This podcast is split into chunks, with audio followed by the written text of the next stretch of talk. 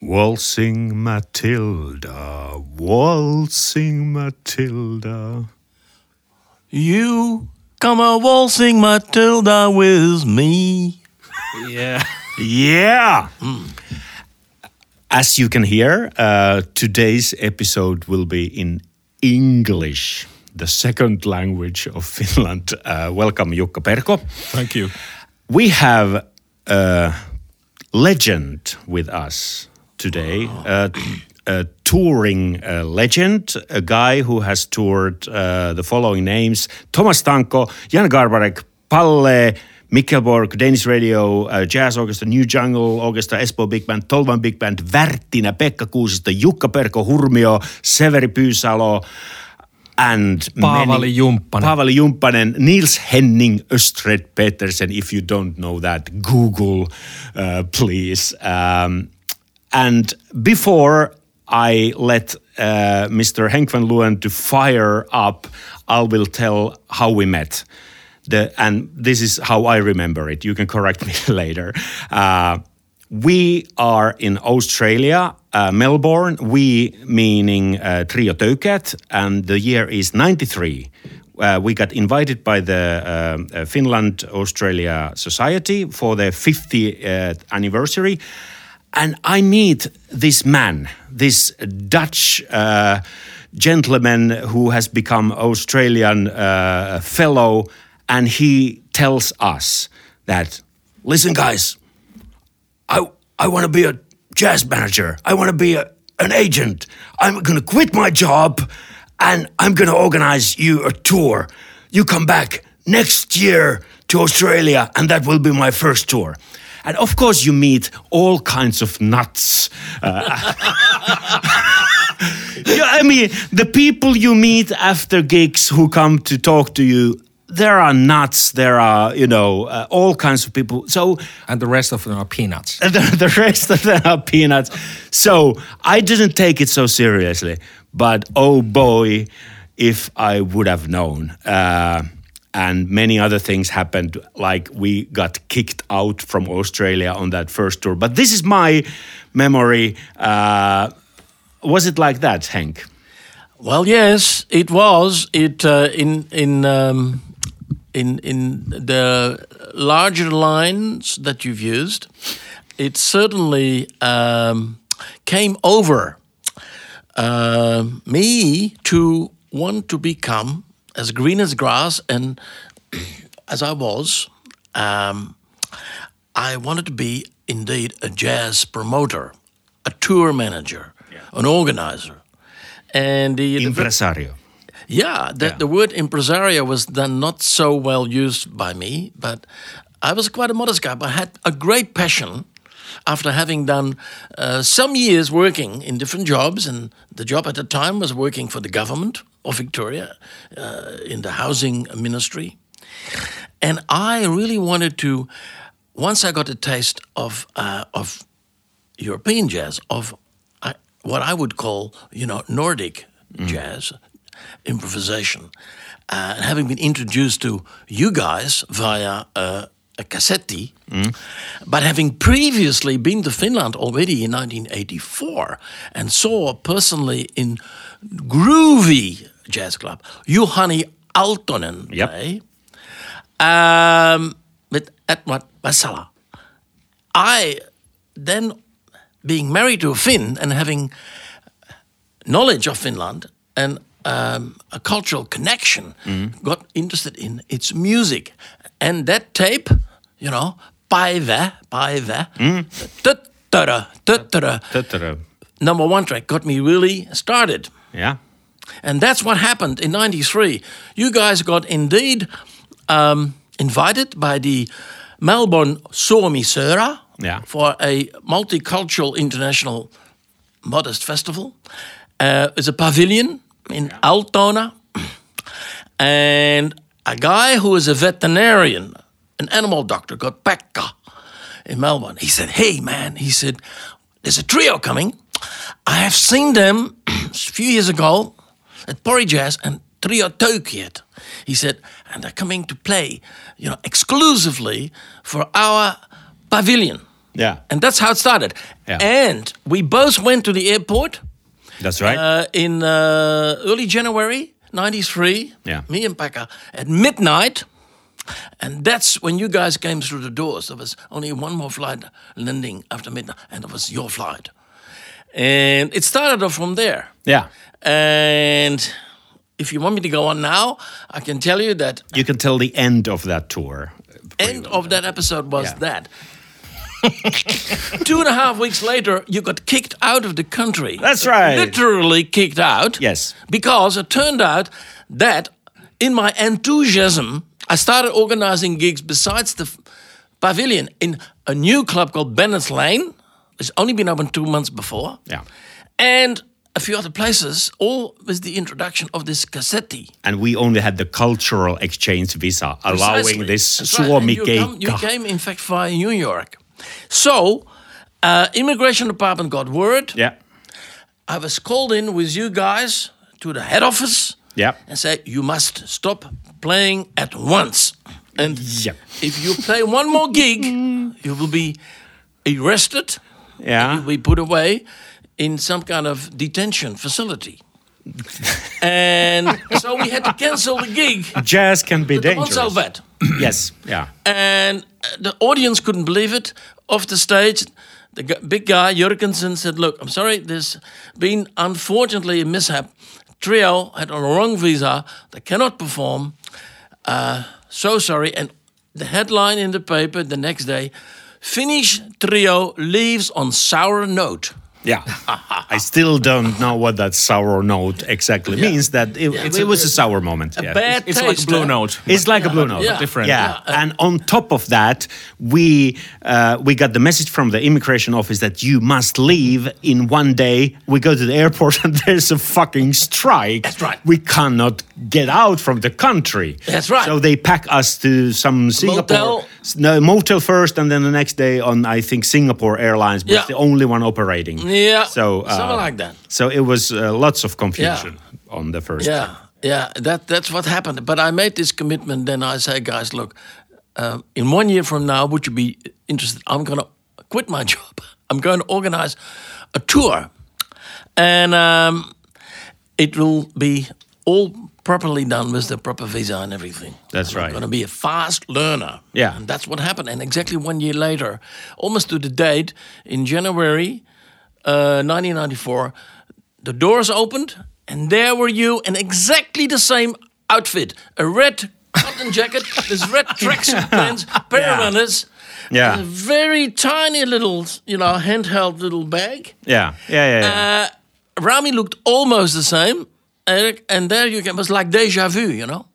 And this is when the actual tour uh, started, which uh, had uh, 26 gigs. That's right. know. That was the beginning. Let me say to the listeners, uh, you toured all together 65 Finnish musicians and band, over 65 uh, uh, tours, and all together, all the nationalities you toured.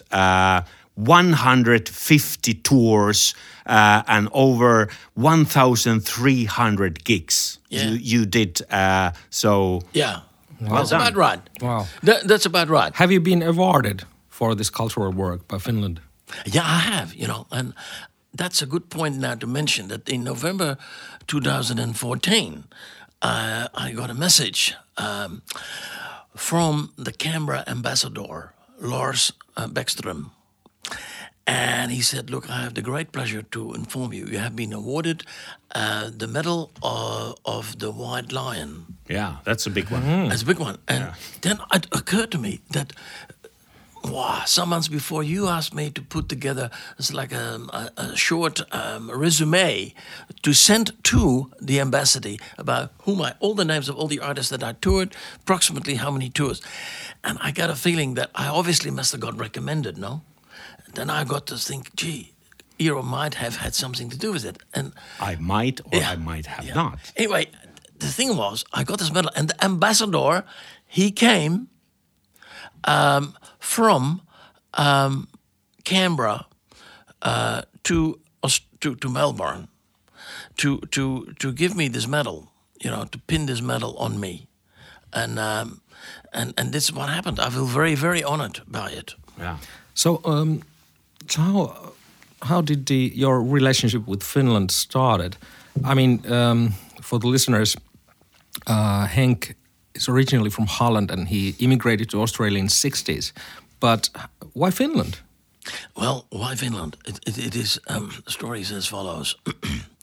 I um, I was uh, 19 when I settled in Australia in 1965. I was a waiter in a in a, in a hotel. Uh, it was a very posh hotel, and there was a Swedish container ship on its maiden voyage coming to Melbourne Harbour. They said, Hank, you must go there for one week to be the steward, the waiter, in charge of the 30 crew. And who was doing all the catering was a Finnish girl called L- Laila. And I'd never met a Finnish person or a Finnish, you know, um, girl before. Yeah. I was highly impressed by her in how she was organized in Kuma. I fell in love with that girl. And I tried to wait for the next trip that she came back after six weeks. Okay, we went out a few times, but she said, Hank, look, you know, it can't be anything for the future. My hmm? life is a little bit, you know, disorganized and complicated.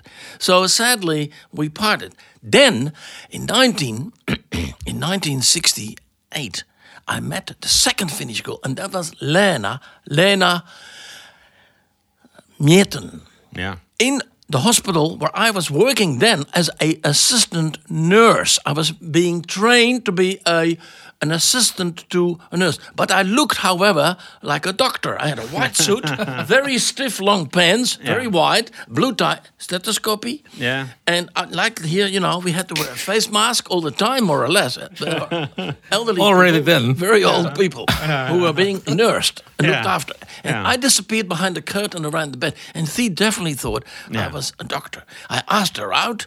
Yeah. I said, I, I've picked her. I said, You have an accent. Are you from Finland? She said, He said, Yes, I am. She could hardly speak English. So I'd get, Next thing, would you like to go out with me? She said, Kyllä, kyllä. She said, Okay. So we went out and to a jazz club, you know, in Melbourne. And, and she said, What actually do you do?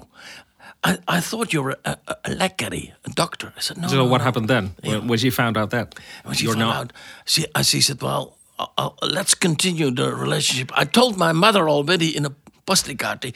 I said I met a young doctor, and she wrote. She normally doesn't write, but she wrote back a kind. She said, "Uh, "Very good. Try to keep him." You know, and that's what happened. and, I was- and I said, then I told her I was actually cleaning the the patient's bums. I said, when they shit the bed, they called me Yeah, yeah, to yeah. clean them up Yeah. very professionally. Yeah. I said, that's what happens behind that curtain. Yeah. So it's very close to managing tours. Yeah, yeah. but that- That is. How many bass players' asses have you wiped? exactly. And so when I then came to Finland for the first time in 1977, you Yeah. see, uh, that's when, um, you know, I started to get introduced into the culture, into the music, etc., etc. Was that winter? Winter time? Uh, it was in uh, November. November. 77. I brought my two children, one six, one five, with me, and we stayed six weeks. And I think you did all the Avanto sauna, all the Finnish. uh, That's things. right. Yeah, yeah. That's right. Absolutely. Um, and um, it was a great introduction to the Finnish culture, including the breaking the ice, the frozen lake. Yeah, Uh, yeah. And for me to have a, a, a Savo sauna, Yeah. making um, a very, very strong löyly. Yeah. You know? Yeah. And then the brother-in-law, Antero Vanala, he said, no, he said, come out. And I faced a big black hole in the ice and I had to jump in and I was initiated for the first time. They were so impressed that I could keep underwater for 10 seconds, came up in the darkness of the night. I had been initiated into the Finnish real uh, cultural, social existence. You passed the test. yeah, I passed the test. Wow. Yeah. yeah. Almost you got a citizenship. Yeah, honorary honorary citizenship would have been great. Yeah. Le- but it didn't quite happen. But the, I got the medal. The Medal of White Lion, that's a pretty good deal. And, Yeah. and, and actually, you, you are starting to look like one. My, sur- When the years my went by- surname is actually Lion. Yeah. Well, and this is that other Van Leeuwen. One Leon. Means he from the lion. That's right. Yeah. Great. So, so you went with with Lena to the jazz club. You you were already a jazz fan then. When did you? I was. start My digging jazz, my jazz passion started when I was, uh, you know, 15, 16, 17 in Holland, in Utrecht. On Saturday nights, I would go to this Persepolis Jazz Club. And, uh, you know, I had the great fortune to see people like Johnny Griffin. He, he was married to a Holland Line girl, um, you know, and I, I, I saw Donald Byrd, you know, Yeah. Kenny Clarke, a lot of Dutch, very good players. And um, that was a great experience. It was like going to church every Saturday night. I would hop home on the last bus. So I had a great memory about that, listening to jazz programs on the radio. You see, you, then I saw the Milt Jackson Quartet, or basically the modern jazz quartet in those days, Amsterdam. And my connection with the jazz started with the Dutch Swing College Band, Chris Barber, but it soon became into Dizzy, you know, Dizzy Gillespie, Charlie Parker. you Jukka know. dizzy. Yeah, of course. Yeah. No, eh, 1987, 1988, that, that tour. Yeah. So um, it uh, it was quite an experience. Yeah. So my familiarity with the music was already there. Yeah. Hank, we, we have to turn your mobile phone uh, uh, off uh, because it's it, Disturbing. it's disturbing. So I put it in the uh, I put it in the airline mode. Now it's yeah. Yeah. So please continue. yeah. Welcome on board. Yeah. All right. But actually, let me uh, just a little sidetrack uh, here. We we are getting back to the jazz and and the tours in a while, but I want to ask this. Uh, you know, uh, and I want everybody to hear this. I want to ask about your life philosophy, if you have one, because I've known you uh, 30 years almost, and you always seems to be you seem to be in a good mood. And the way I see the world now is that we are, you know, everything is getting more comfortable in the world. We have all these gadgets, we can keep in touch, you know, Helsinki, Honolulu, everything is more comfortable and convenient and easy, and we have much more choices, we have uh, maybe more opportunities, and everything is getting easier.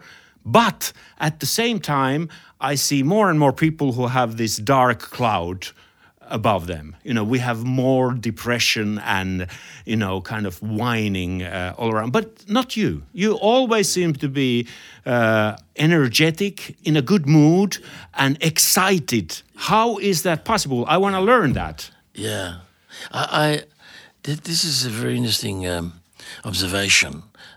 As, as as as far as I can ascertain, and sort of thinking that I know myself, um, you know, I, I've I have always been um, optimistic and and I've been a romantic, you know, and and at the same time a, a great passionate person, a believer, and I have this this this cause, this this longer line uh, connecting various, you know, uh, philosophies and forces together.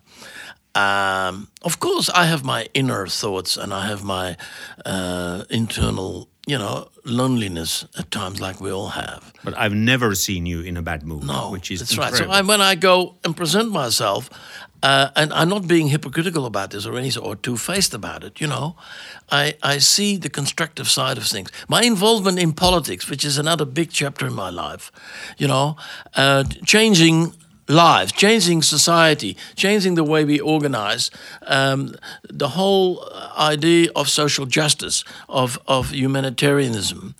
These things, you know, are important to me. And the music I see as a bridging mission. What you can achieve with communicating with music you know, as an instrument of language to reach people with a message can be the same thing, if not more, than having a big conversation about, uh, you know, what's wrong and right and political philosophies and trying to convert somebody.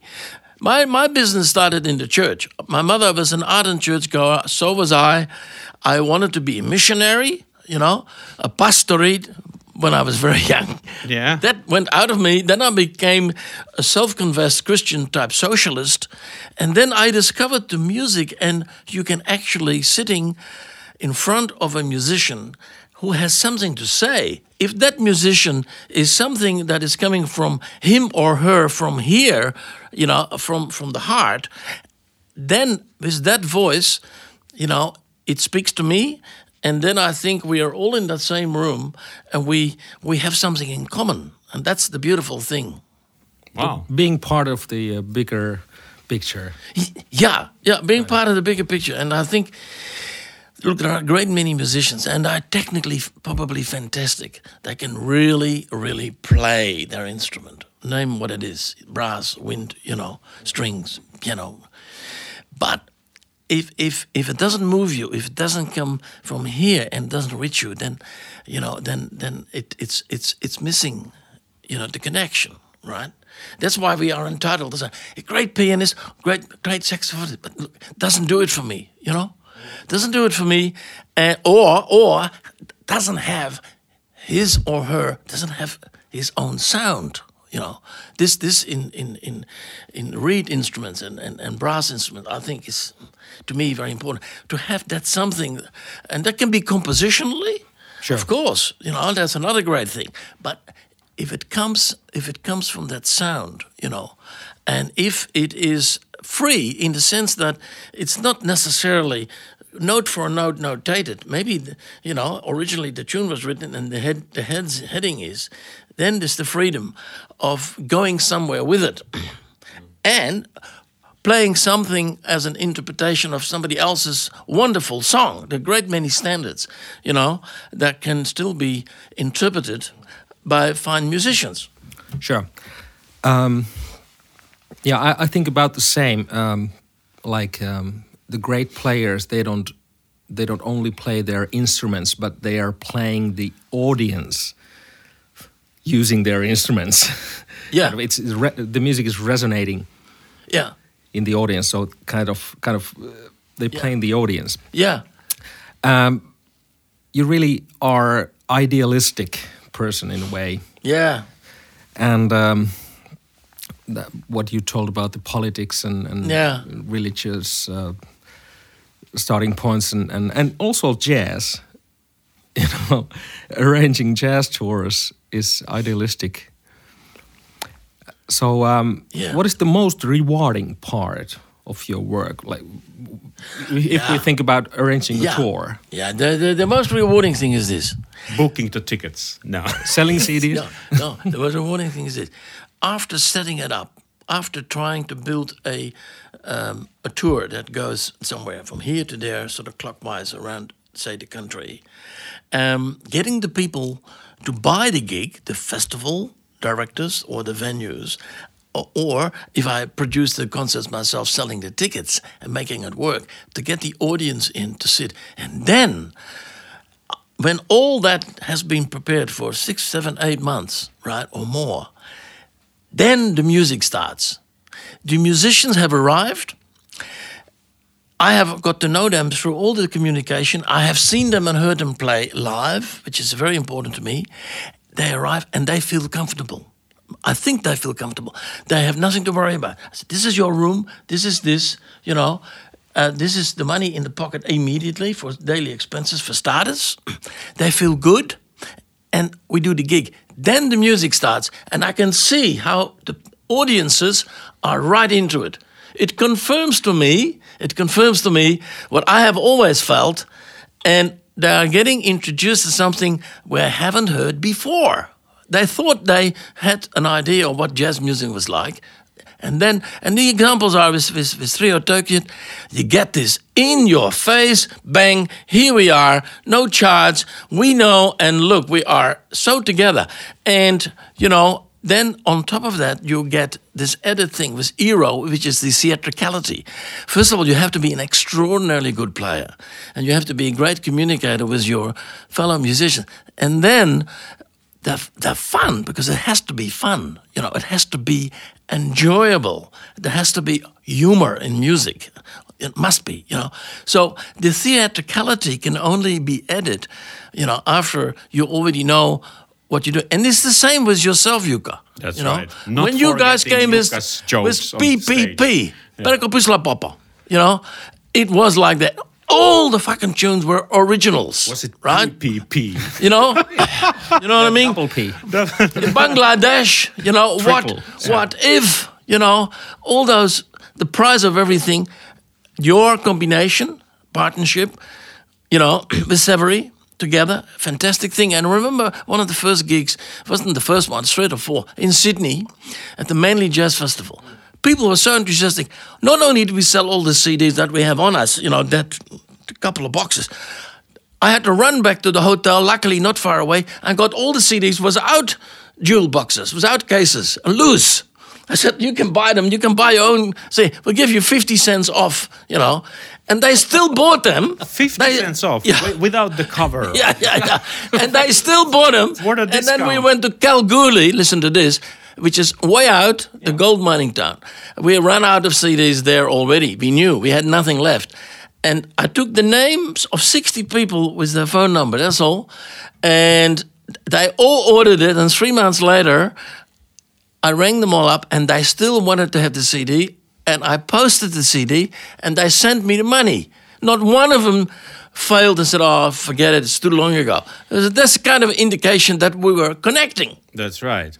Well, looking at the all the bands and artists you you toured, uh, three or four countries stick out. You Yeah. toured a lot of Finns, Yeah. a lot of Danish, a lot of Norwegians, and quite a lot uh, Dutch uh, because that's your uh, home country. I- In the beginning, there was Yeah. Dutch. Yeah, Because my home country. Yeah, but Uh, then uh, these three countries. So, uh, did you see or hear something uh, very potential in these three countries, jazz, or was it just a matter of uh, knowing people from these countries? So, uh, what, I- what's the? I, I definitely, by having having listened to a lot of music and having listened to, you know, uh, jazz musicians uh, from from from from Finland, from Denmark, from Sweden, from Norway, um, and from Holland, I could I could hear and distinguish between their attitudes towards the music. You know, after all, if anything jazz is, it, it is it is an attitude towards life. You know, it's so much part of life. It is a way of living almost. Attitude. Like the Americans have this attitude. We, mm-hmm. we are fucking, we own the music. Well, nobody owns the music. You know, these Americans, you know, who've come to party in suits and everything. And so, oh, guys, you know, you, what are you doing here? You're playing what you call jazz, not fucking jazz, you know. We, we know what is jazz, you know. It's the only music. So the attitude. Yeah. And the Finnish attitude is, uh, very briefly, it is not a lot of fucking talking, not a lot of mucking around on stage. The sound, if you got the good sound, they, they play this number straight. We are playing and we know what we are doing.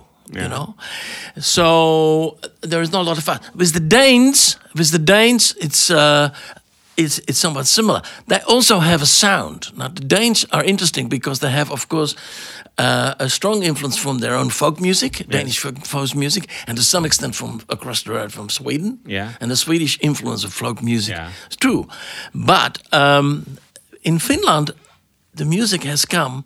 Of course, the big American influence was there Yeah. in the twenties and later, and Pori and all that sort of stuff. But then I think the Finns started to figure out very quickly that um, you know I don't want to start emulating Michael Brecker or all the other people. You get very bored with it after a while, and do their own thing. And because they have this ability to be alone and not be distracted, like in Australia, the weather is so good most of the time.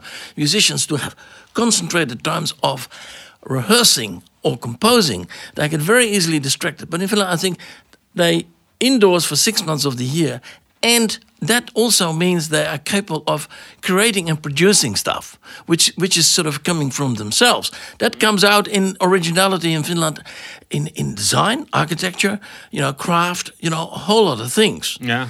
Uh, and and it comes out also in music, also in contemporary classical music. so right? it's Not the crappy weather that makes us to work. well, it, it has something to do definitely with the environment Yeah. and the climate. Okay. You know, and, and in Holland, you see, they started doing so much of emulation and imitation.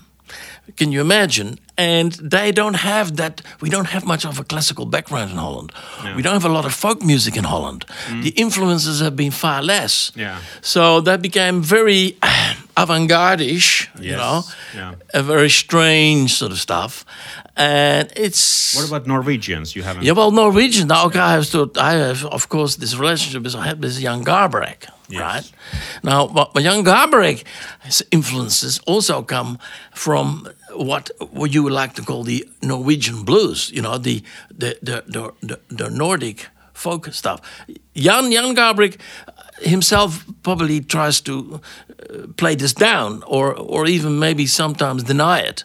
There's no doubt that he was also very influenced. He was highly highly influenced you know with John Coltrane of course when you heard John Coltrane when he was 14 you know. But he has refined his sound his thing Yeah. and then he joined you know the Americans he had this experience for for for a decade with um, Keith Jarrett, yes. yeah, and uh, Jan Christensen and so forth. But the Finns, you know, they they stayed more on their own, and their sound, their sound is what I would call is a is a Finnish sound. But people people like yourself or maybe Severi would say, well, I don't know what you mean. I is there such a thing as Nordic sound? There is, is there such a thing as there is an ECM thing, isn't there? Because uh, Manfred Eicher always wanted to to have the Norwegians, you know, and some Danes, you know, uh, other Europeans, and you know, and it was all bundled together in one label. Said as ah, there is the Nordic kind of sound, right? But I think there is this thing, and I, there are some tenor players. Juhani Aaltonen, I think, you know, is is has this sound thing. There are another, there's another cat here. He's probably been also very heavily American influenced. It's Eero Koivistoinen. You know, he he he's the real thing. We say koippa. Yeah, he's, he's the real thing, right? Yes. He's the real thing. You can hear him, and he's keen to play. You know, and play, and he he puts he play, and yourself, you know, with the alto, soprano, and of course now lately with the tenor. Um, what you have put into the music, and you have constantly start a new project. You say, okay, I've done this. Per- Perka Hu- Hurmio is a fantastic example. He brought back to life that music, you know, a lot of fun. Four guys, two horns, you know, uh, and then there was Avara, you know, Avara. In, in 2014, we did the tour with Avara, uh, and then of course in 2005, we what I call the Finlandia trio because it wasn't really a name for it, you know is Teemu Viinikainen. You know, Iiro is the same. At some point, after well, 2,500 gigs with Trio Töykeät in Yeah. 50 different countries, Yeah. right? Almost all original. Uh, you started something else That's right. Uh, and something else again. And then you played with other Europeans. Uh, and then you came back to yourself. You came back to yourself. Yeah. Mostly I'm just playing with myself nowadays. Yeah, yeah, yeah. yeah. In my little yeah. room. Yeah, yeah, and, and you have you have and you have you have a very artistic wife, you know, a very theatrical wife. That's right. Yeah. Uh, and as a pair, you know, you have Yeah. playing children's music for children, the whole thing, plus classical, Yeah. plus classical. You uh, you are you can go and do anything if Mm-hmm. if you're asked or if you want to, right? Except the Hawaiian ukulele music. That doesn't. Ukulele. That's, that doesn't speak yeah, to me. Yeah. Okay. But but you are also somebody who's totally uh, focused and confident about all the things that you've ever done, right? Yeah, Th- th- there's no doubt about it. That's why you are uh, almost halfway through your whole life, so halfway more to go, and Let's you, see. You you you can do many many more things. Yes, we can.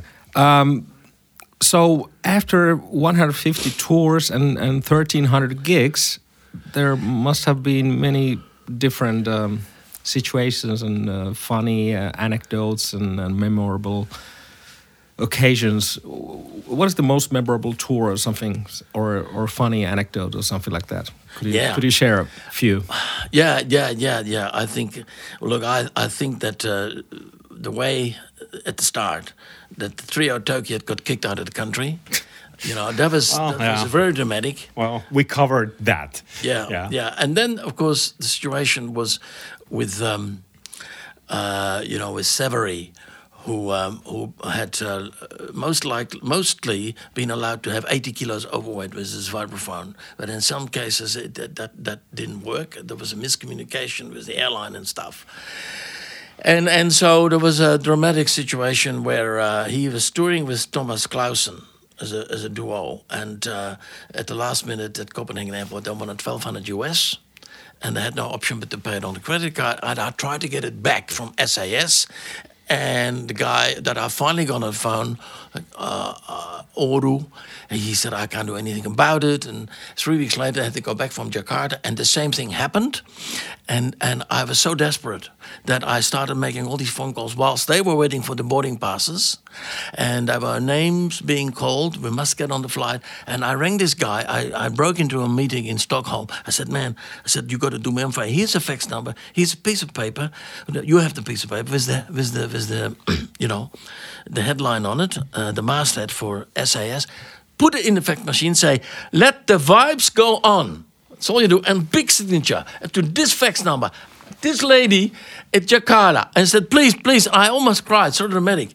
And, and he and after one hour, I got a phone call from Jakarta saying, Mr. Hank, Mr. Hank, the, the Finnish guy got on with his vibes and the Danish guy, and everything's fine. I, we got a fax official from the head office from SAS, and and I, I saved that 1200 euros and US. And then Jari Muikku, God bless him, Jari Muikku from Lucis said to me, We'll give you that first 1200 US also. Give us six months and we'll pay it back to you. And he did, they, Lucis did. You know, there was a very, very dramatic situation, um, you know, to, uh, to, to be in, you know. Um, dealing with the airlines, always de- de-. De- dealing with the airlines, um, that, that's right, that's right with instruments. Uh, yeah, was, yeah, yeah, yeah, yeah, yeah. And the other funny thing was in 1990, um, 1996, uh, 98, 98, we came from Helsinki to Amsterdam to play a tour of Holland. Who? Trio Töykeät. Oh, oh, us. Rami, Eric, and, and, and, and Iiro. And there was a queue at the airport, and it says um, EU citizens, you know walk straight through because EU members. All other foreigners, long queue with passports. Of course, I had a Dutch passport, Iiro, Rami. We all went through, and we saw Eric at the end of the old other queue for the foreigners. I said, Eric, man, you know, you were in the wrong queue. I said, he said, I said, you are in the EU now. No, no, no, he said, but I voted against it. oh God. so um, making jazz tours uh, was not quite enough for you. You you broke into the classical music as well uh, uh, with uh, people like Paavali Jumppanen. Yeah, and yeah. How was that different? All right. Well, we were in '98. We were in Paris. We did this concert for the Finnish Cultural Institute. Yeah, and they have their own building and their own Steinway. It was fantastic. After we had a dinner, and there I was introduced to Paavali Jumppanen, who was only 26 years of age then. Yeah. He had won a major international competition, and Eric Sikasari said, "Look, you know, if you if you ever were interested in a classical, you know, talent, up and coming musician, I introduce you to Paavali, who had come to your gig, yeah. and I connected with him, and I said to him, okay." What do we have to do and so forth, etc. And I, I took on the project, and you know, um, a few years later, two and a half, not before, he got his first project in Australia. Performing, would you believe it? I don't know how I managed to do it. Melbourne Symphony Orchestra, mm. you know, the Bartok number three. Yeah and he then called did, the easy one. No, I'm just he did that. They got him. They got him. Then he went to Perth, Western Australia Symphony Orchestra, the same thing there. Yeah. And then he did some individual recitals in Adelaide, one in Melbourne, in Brisbane, and that was the beginning of the Paavali Association. Right? And where is he now? Paavali, right now, as we speak, has just landed in Australia three days ago to take up the artistic directorship of the Australian National Academy of Music, ANAM, ANAM, which is a prestigious uh, postgraduate music college with 70 students from Australia and New Zealand. A lot of strings, uh, a lot of brass, but also keyboard. And he's the director for the next three years. So he calls he calls the tunes, he calls the shots. He has a lot to say about what music they got. It's very uh, uh, performance oriented. These guys already have degrees. They're learning to play for audiences, right? Small and large ensembles. So it's a fantastic job. Two years full time. Next year he brings his young family there. He has a two and a half year old and an eight week old little baby and his wife. And now he is doing three five week sessions, and it's a three year contract. Now, I obviously had having seven tours with him. Uh, and having introduced him to ANAM, I had some residencies there in the last year. I brought him to the attention, and he handled the students very well. And so he was an applicant for this position, right? And uh, I had in the lobby because it's not how you do it, but obviously um, uh, he was well prepared for the interview, all Zoom, Zoom, Zoom, you know, during COVID, right? Mm-hmm. And he got the job. Yeah. That's where he's now, and he's focusing on that. And he's 46. That's 20 years since I've known him. That's right. Yeah.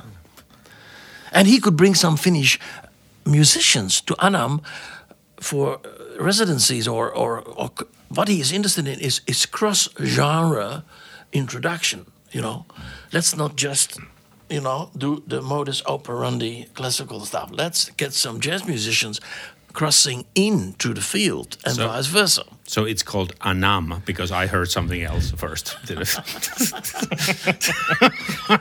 so so classical music also um, is part of part of your um, thing.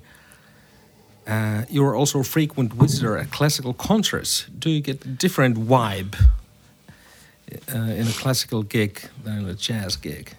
How, yeah. Is it different, or don't worry. Don't. Worry. If it is, how? Don't worry. it, it is um, because when when you um, go to a to a, a, a classical recital, um, you just sleep. If, no. if, if you know already the composer, and, and if you know what is going to be played, you have a you have an expectation because you know every note must be played, right?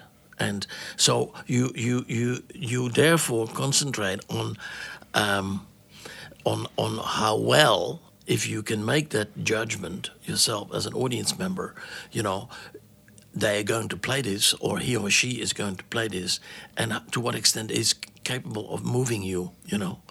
So there is a there's a different there is a different reference and, and framework now. Um, for example, there's the Australian Chamber Orchestra yeah, which is normally 17 and sometimes up to 34. They, they are very much appealing to, to younger audiences, hopefully. They're really, they're looking cool, they're very schmeek, you know, everything that they do, they sell out every time. The way they dress, you know, the everything, the hair, the look. I know some of those musicians have become a sort of a groupie. Mm. You know, I, I know several over the years. Satu, who was the first violinist. Uh, and I know Tippi. Timo Veikko Valve is a Veikko 13 years a principal cellist. You know, there are sometimes Erkki Veltheim, who is a viola player who was 12 years when he went to Australia, and he's highly he's one of these crossover guys. So uh, there have been other Finns there as guests. Now that that band plays a lot of traditional stuff. They do Beethoven, they do Mozart and stuff, but they also do modern stuff that has been commissioned, short pieces, 10, 12, 4 minutes, and so forth. And Richard Tognetti, yeah. you know, who's been for 30 years the same guy leading it, what you know.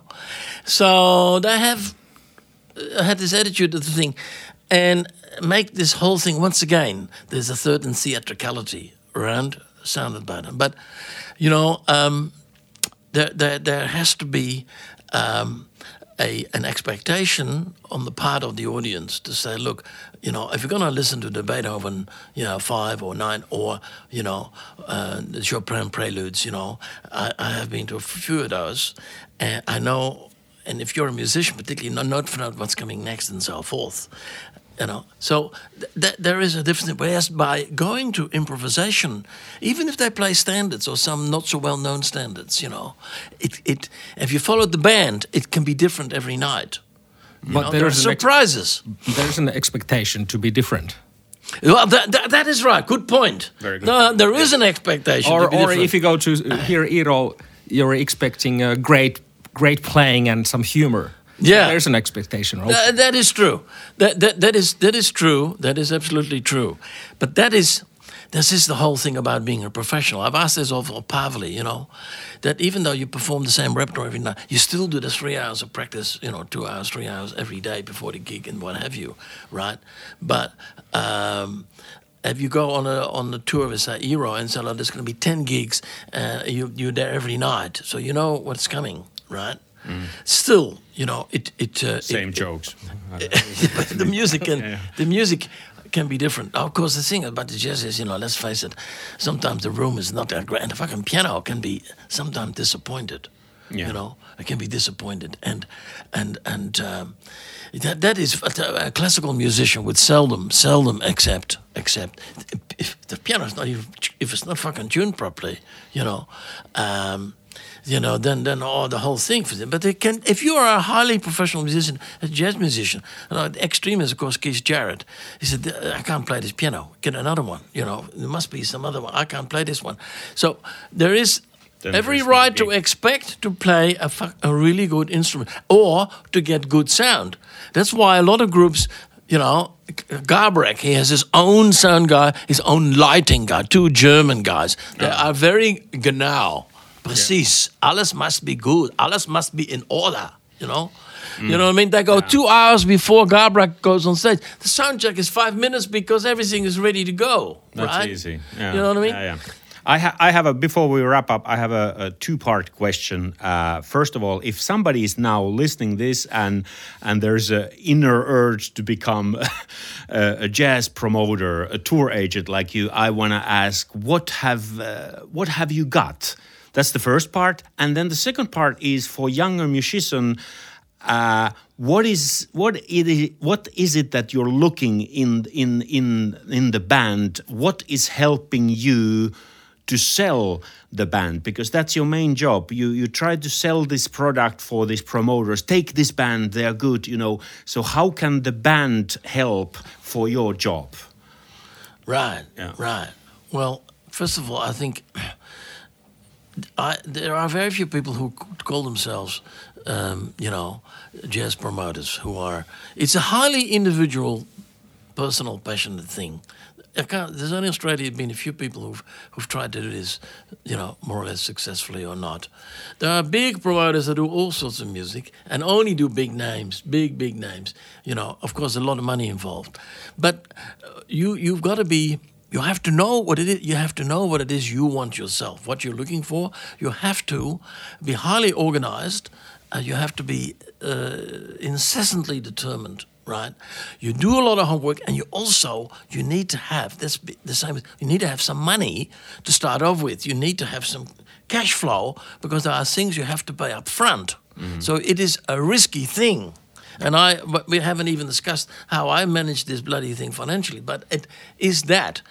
Uh, but if you have something to say as a promoter, it is a, it's a, almost eval, evangelical you know that you say hey this is this is this music i want to bring it to you right and if you don't buy my gig uh, i'll hire your place and i'll i i will sell and try the tickets myself right mostly it's better to just sell the gig and hopefully it goes well with subsidies and so forth. But as for picking uh, the the bands you know that you have to you have to also again you have to come up with something which is um, which is original right? Which you think comes out in the composition uh, comes out in in in the sound um, that is that is different right it also does mean that you have to have listened i think to to a lot of music not just on audio but you have to go there at gigs and also festivals. Uh, and you then come to a, a, decision and a conclusion, right? And the challenge then is to say, well, this band is not known in my territory. It's not known in Australia, in my case, or even in other parts of Europe. But I think, you know, with a proper promotion, right? And because they're so good, they deserve, they deserve to be out there, right? And um, I have had that experience uh, on a number of occasions where you're saying, I helped to put you on the map.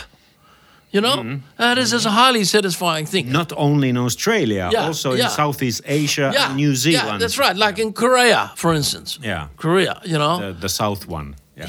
yeah, that's right. You know what I mean? You uh, could have managed the North Korean tours. All, I mean, with Yeah, your with your yeah, energy, yeah, it's a piece of yeah, cake. But yeah, you know, there's yeah, no money Yeah. there. And of course, you know, when somebody came up with the big names, like Jan Garbarek had never been to Australia, and other people had tried before. Okay, and then I was so much taken by his music, particularly certain albums, that I thought, hey, uh, let, let's try. And I, I, I got in touch, and I finished up with uh, Peter Hohensee in Germany, in Heidelberg. We met at at at, um, at the airport in Stuttgart, at a couple hours away, an fella. He put everything on the table and said, "Look, if you can get us this, that, and that," I said, "This takes time." And and I took a, I took it on, and I thought everybody's kind of waiting for Jan Garbarek. Never been there, like I. And it, it, it worked, but boy, it was a risky business. I hired the Sydney Opera House, the Melbourne Concert Hall, How many seats at the? no, that House? it's 2,400, but we had eight. We sold 1,800 seats. Not bad. and in Melbourne, similarly, there's lots of encores, right? Uh, and How much was the break break even? The, the, the, would have had to break even on, on say, uh, 1,400, 1,500 seats. So uh, at the end of everything, and it was a huge risk, I came out on top. Yeah. You see, I came out on top, and there was two 2 in 2000 and 2004. Um, so um, you know that that that that sort of experience was was something. And then I had uh, with Tomasz Stańko, who I had previously tried to uh, sell to the Wangaratta Jazz Festival, and that didn't respond really. It was in the late '90s, and and then in 2005, we we did this first tour Yeah. with him. That was a similar thing. Um, and we hired this church in Sydney, you Yeah. know, and filled it up, sold the tickets and so forth. And there was a couple of festivals. So that that was that. Yeah, yeah, yeah. Yeah. Good. I mean, uh, you have had amazing run in the in the northern uh, Europe, Australia li- liaisons, as you call your Yeah. company. But now, really- no more tours. No, since, you're retired, since- right? That's right. I'm 75 almost in July. I, I actually, the energy, what you talked about, is one thing. I can still drum up the energy, but it is the uh, logistical um, and quite tensional responsibility to to say, let's make a tour. Right, it's a difficult thing, and to to have the capacity and and the cash flow Yeah. in the front I don't have, and and that's probably that's where the story so also ended because you know you run out of, of financial steam, if you like. Yeah. and that's why I thought, you know, in 2017, three, you know, I've done some occasional other gigs. um, you know, it it it looks like it's it's finished for me. And it goes to show that it's so personal because I can't think of anybody else in Australia who, who's kind of doing this. Yeah. So you didn't become a millionaire, but No, you not- got not so all. much more out of it. That, that's right. I didn't become the- and I, I did spend my money, and I, you know, I just I did spend money. That that that was my superannuation, if you like. You know that I had clocked up in Eläke previous in jobs. Finland, You yeah. know, and that's gone, right? Um, but you got I, something. I, I did make an investment, you know, in life into things that uh, I'm still drawing from it. You know, I'm still drawing from it, and and the beautiful thing is that I can prove that it's been meaningful to me because I'm still in touch with guys like you. You still instill in me, you know, a sort of musical fulfillment. You know, I picked the CD, you know, uh, Garden in Time, yeah, and I stick it on the machine. My wife might be out, you know, because I have to enjoy this by myself. Turn the knob up, and oh, it all floods back into me. You know what I mean? And then there's all the others that have been there since. Mm-hmm. Similarly with yourself, mm. you know. Mm. So I have a lovely collection there, and I have some great favorite Australian musicians also. Yeah. Right. Uh, so I, I think it's um, it's a treasure house. of course. It is. Hank, uh, before we um, we are finished, uh, we have uh, fast questions. Oh. You pick one, uh, which one you prefer. Yeah. Just, uh, you yeah. know, which and this one. is kind of a, you know, funny, funny questions, not not very serious questions. Um, Finland or Holland? Finland, Sydney or Perth. Sydney, Uh, Qantas or Qatar? Qatar. Short pants or long pants. For me, on balance, I prefer the short pants. Uh, Pori Jazz or Jarasum Jazz? Definitely Pori. Koskenkorva or wine. Australian wine. Australian wine. Finnish Jazz or Danish Jazz? Okay, that's the very last one. I, I, I, I, I, I make the decision. It's Finnish jazz for me. Wow. Well, I think I'm talking in, in behalf of Jukka and everybody you have toured over the years. We want to thank you for your great work uh, for the Nordic jazz. And uh, like I said, it was an amazing run that you did. So many thanks for that. Would you like to uh, sing a little bit uh, Lilian Kukka by Topi Kärki in, in the end? Oh, I, I, I would. that I have not all the words in front of me. Uh, Well, just the beginning, uh, a few phrases, yeah, because it is so entertaining. well, okay then. My, my I'm rather dry now in the in the throat. but it goes something like.